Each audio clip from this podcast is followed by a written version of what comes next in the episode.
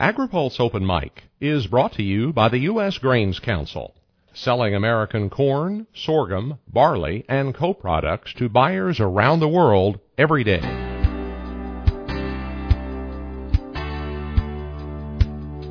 Global markets are an incredible challenge as well as an opportunity, so you simply cannot overstate the importance of boots on the ground, speaking the local language, and understanding local political and regulatory constraints. That's what the U.S. Grains Council does. The explosive food demand is in developing countries where a growing middle class is moving to first world quality diets. But as we look at those markets, the volatility is extraordinary. The U.S. Grains Council is out there 24 7, establishing relationships, building trust, and opening doors for corn, sorghum, barley, and their co-products. And that translates into economic gains for farmers in the United States. Now, AgriPulse Open Mic.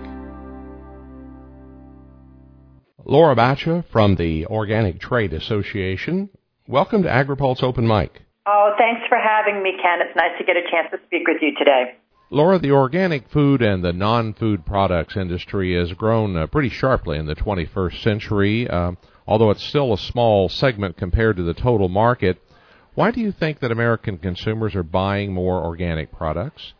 That's a great question, Ken, and thanks for taking a minute to speak with us today. Generally speaking, the consumers buying more organic products because the trend towards interest in where food is coming from, how it's produced, and traceability in the food supply is continuing upwards and likely to not um, uh, reduce in terms of interest from the public. Um, in addition to that, specifically, we're seeing young younger folks who are coming into their own households and beginning to shop very, very interested in organic because we have another generation now that's grown up with organic in their in their homes. So we're seeing seeing that br- bring more families in as well. Are you uh, seeing that USDA certification of organic farming and organic production has been helpful to your market sector? If you look at, at, the data, the regulations were finalized and put into place as a national USDA overseen certification system in 2002. And in the convening 10 years, now 12 years, the market has grown tenfold from about 3 billion to $35 billion a year now. And the role that the USDA seal has played is been tremendous. It's one of the top three recognized consumer seals, um, only passed by the Better Business Bureau and the Good Housekeeping seal for American families. So the recognition that comes from that seal a decade later um, uh, has been very impactful.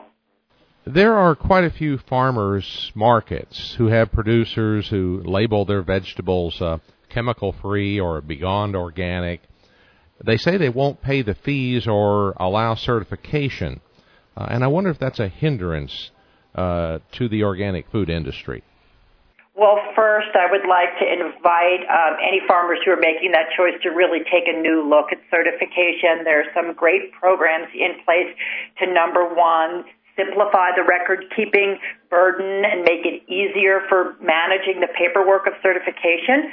There's also a provision in the Farm Bill that just passed this year that is rolling out to the states that helps reimburse small growers for the cost of certification. So I think some of those barriers uh, really don't exist today. So I encourage those growers to take another look at certification. Um, is it a hindrance to the food industry?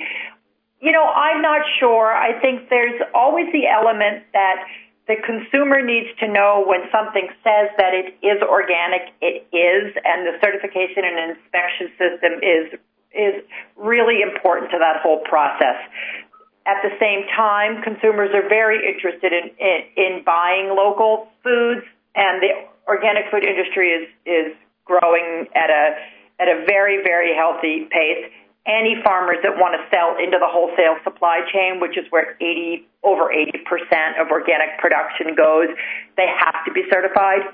Um, so again, I think my, my real message to that is it's not a hindrance to the overall success, but we really do invite those growers to join us. you can say you've uh, made it when uh, Walmart wants a piece of your market. And uh, lately, Walmart has come out with some interesting data that says 91% of consumers would buy organic food and products if the price were competitive. Uh, and they've teamed up with Wild Oats now to expand uh, organic products in their stores. What's your reaction to this marketing move by a very large retailer? Well, I think the most important thing it signals to me is that um, organic's here to stay. Um, it, it's not a passing fad. It's not going to go away when a when a major retailer like Walmart does all their due diligence on their data analysis and understands that this is a place to invest. I think that that bodes well for organic food and farming um, and it, and its future.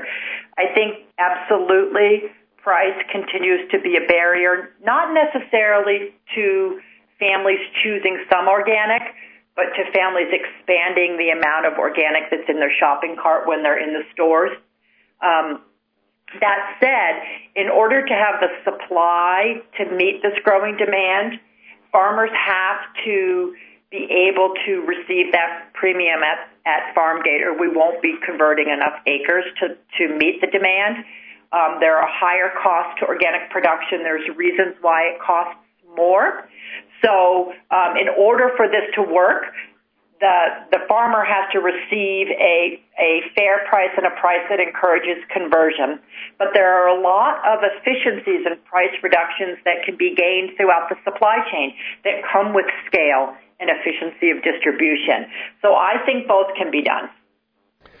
Well, to add to that, uh, I've been talking to some organic growers who uh, are pretty good marketers, and they say when Walmart and that type of group comes in, uh, somebody gets squeezed, and in their view, it will be the grower.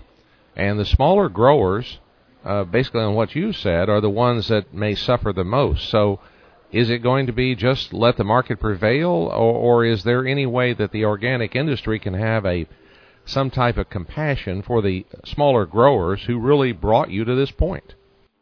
You know, it's a great question, and like I said, I think there's a lot of efficiencies to be gained in the supply chain um, while you maintain the fair value added price to the farmers at uh, Farmgate. And it's a timely question because this coming week our membership is gathering in Washington D.C. for our annual conference, um, and one of the features of the conference this year is uh, a summit sponsored by our Farmers Advisory Council, where we're convening actors across the supply chain from small to large producers, growers, farmers, first handlers, grain buyers, as well as manufacturers and, and brands to tackle this very question about what are the alternative models that um, organic as an industry needs to be looking at to help mitigate risk across the supply chain and, encourage growers to continue to come into organic and stay in organic. So it's a very timely question and, and um, I know our membership, everything from the growers to the finished product manufacturers are, very excited about having this day long strategic session on that exact question. Along with this, the concern some have is that the word organic will become a brand and it'll lose its roots, uh, and that uh, those who are able to keep their produce organic and then be able to sell it uh, at maybe uh, conventional prices will be the ones who prevail. Do you worry about um, that brand, that trademark, that organic word that you've worked so hard to uh, get to this point? Well, I think organic already is a brand when it's one of the top three recognized food seals by by families. And one of the great things about the organic standards and regulatory system is that it applies to everybody. So no matter where you are or the size of your operation, everybody has to meet the same requirements. So from that perspective, you know, there's uh, scale is not an issue, and I really think the consumer is is just going to continue to be more and more interested in where their food comes from. And I think that there's going to be a place um, for growers of all sizes interested in all types of outlets, whether or not it's a CSA model or a farmer's market model or a wholesale distribution model or a combination of those things or growing grains on contract for a large livestock producer. I think all those options are going to be able to be continue to be open to growers, and I really think that the um, uh, consumers across the country are going to support all types and sizes.